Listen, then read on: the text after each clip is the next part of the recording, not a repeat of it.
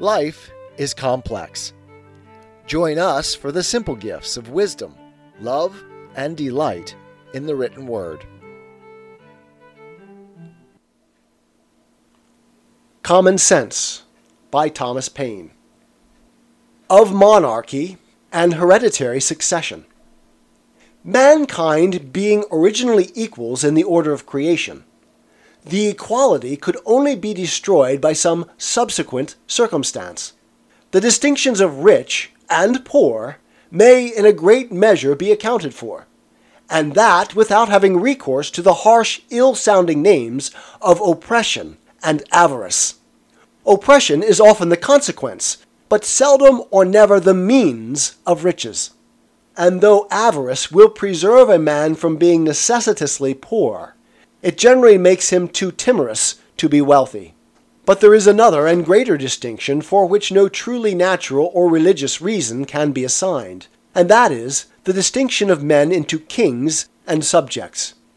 Male and female are the distinctions of nature, good and bad the distinctions of heaven.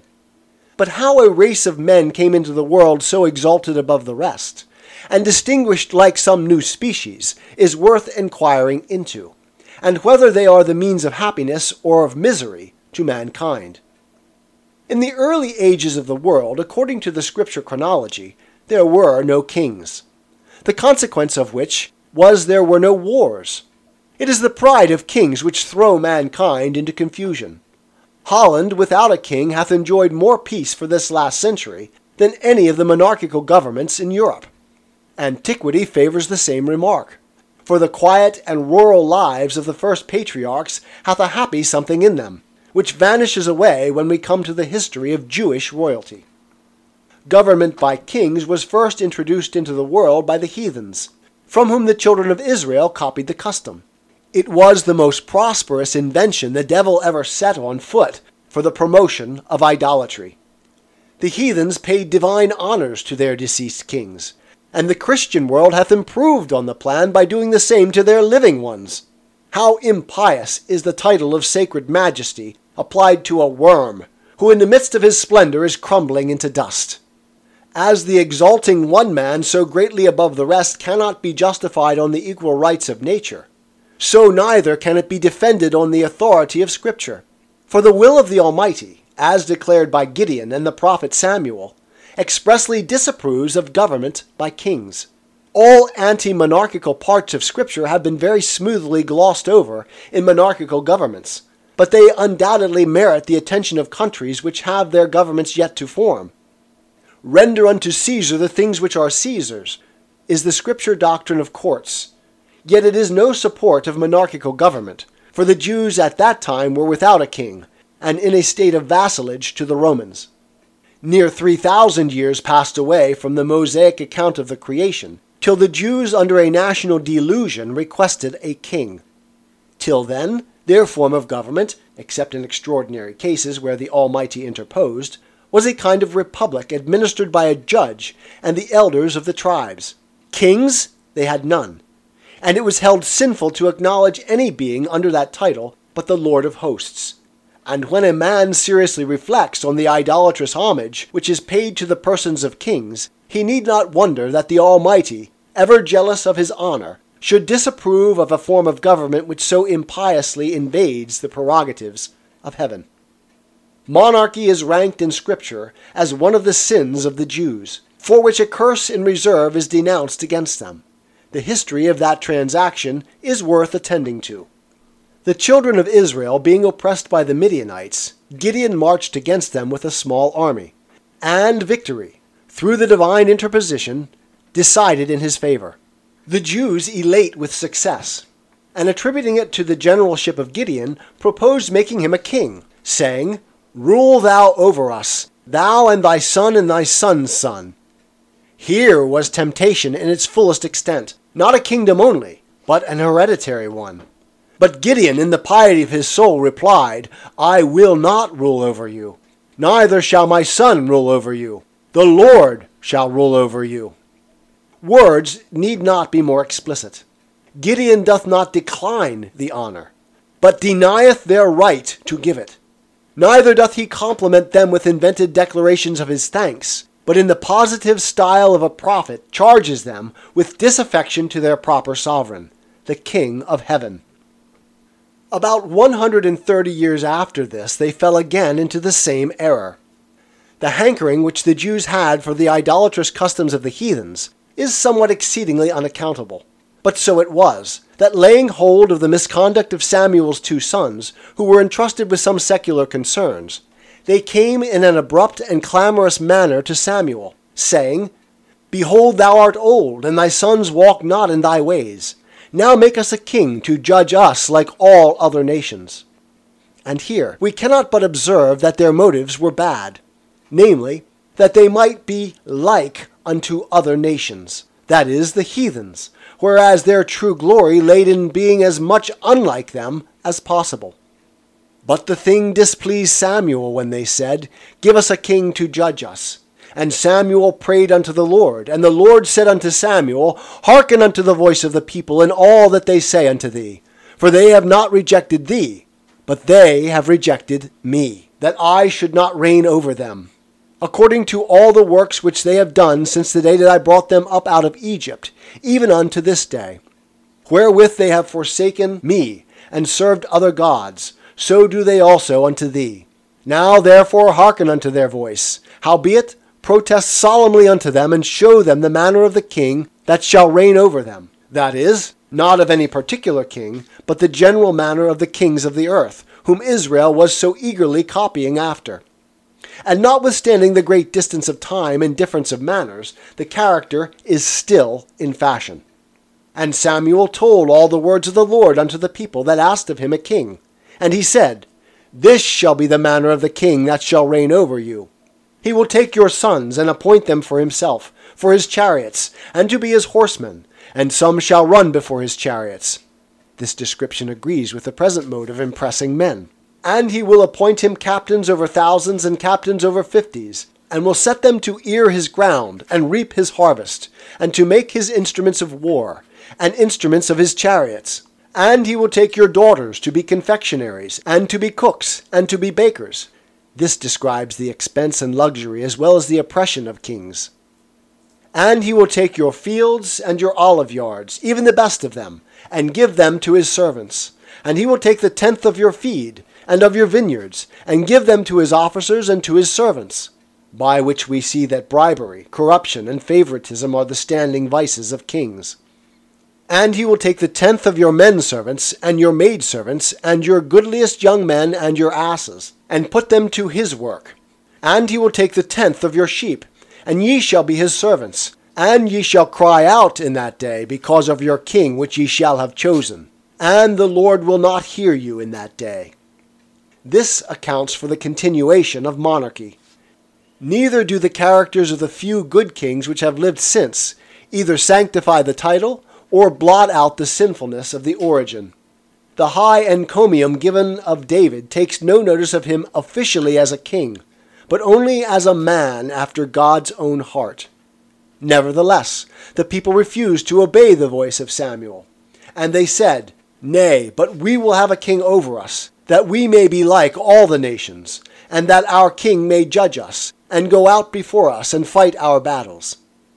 Samuel continued to reason with them, but to no purpose. He set before them their ingratitude, but all would not avail. And seeing them fully bent on their folly, he cried out, I will call unto the Lord, and he shall send thunder and rain, which then was a punishment, being in the time of wheat harvest that ye may perceive and see that your wickedness is great, which ye have done in the sight of the Lord, in asking you a king. So Samuel called unto the Lord, and the Lord sent thunder and rain that day, and all the people greatly feared the Lord and Samuel. And all the people said unto Samuel, Pray for thy servants unto the Lord thy God, that we die not, for we have added unto our sins this evil, to ask a king. These portions of Scripture are direct and positive they admit of no equivocal construction. That the Almighty hath here entered his protest against monarchical government is true, or the Scripture is false.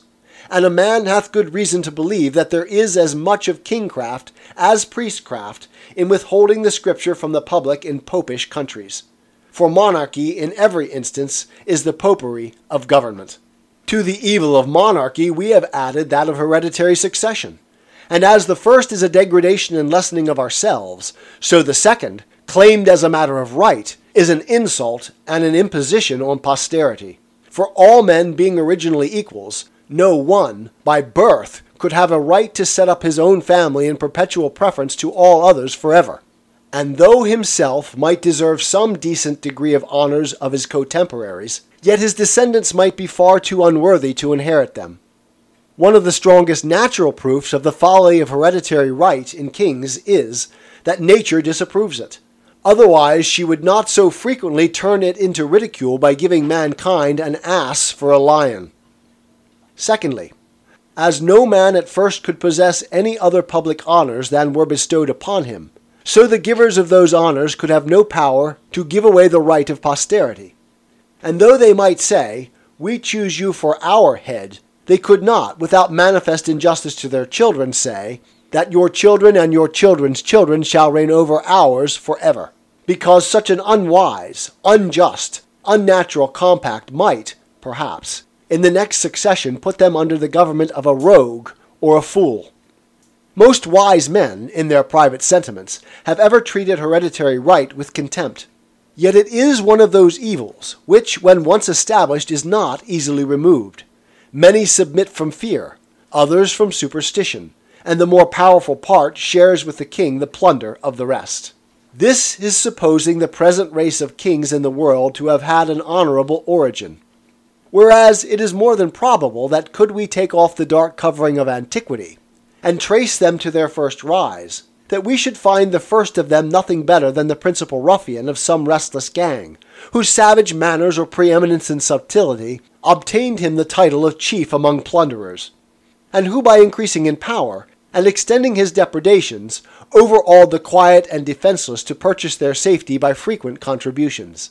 Yet his electors could have no idea of giving hereditary right to his descendants, because such a perpetual exclusion of themselves was incompatible with the free and unrestrained principles they professed to live by. Wherefore, hereditary succession in the early ages of monarchy could not take place as a matter of claim, but as something casual or complemental. But as few or no records were extant in those days, and traditional history stuffed with fables, it was very easy, after the lapse of a few generations, to trump up some superstitious tale, conveniently timed, Mahomet like, to cram hereditary right down the throats of the vulgar. Perhaps the disorders which threatened, or seemed to threaten, on the decease of a leader and the choice of a new one, for elections among ruffians could not be very orderly, induced many at first to favor hereditary pretensions. By which means it happened, as it hath happened since, that what at first was submitted to as a convenience was afterwards claimed as a right. England, since the conquest, hath known some few good monarchs, but groaned beneath a much larger number of bad ones. Yet no man in his senses can say that their claim under William the Conqueror is a very honorable one. A French bastard landing with an armed banditti and establishing himself King of England against the consent of the natives, is in plain terms a very paltry, rascally original. It certainly hath no divinity in it. However, it is needless to spend much time in exposing the folly of hereditary right. If there are any so weak as to believe it, let them promiscuously worship the ass and lion, and welcome. I shall neither copy their humility nor disturb their devotion. Yet I should be glad to ask how they suppose kings came at first. The question admits but of three answers namely, either by lot, by election, or by usurpation. If the first king was taken by lot, it establishes a precedent for the next, which excludes hereditary succession. Saul was by lot, yet the succession was not hereditary. Neither does it appear from that transaction there was any intention it ever should. If the first king of any country was by election, that likewise establishes a precedent for the next. For to say that the right of all future generations is taken away by the act of the first electors, in their choice not only of a king, but of a family of kings forever, hath no parallel in or out of Scripture, but the doctrine of original sin, which supposes the free will of all men lost in Adam. And from such comparison, and it will admit of no other, hereditary succession can derive no glory.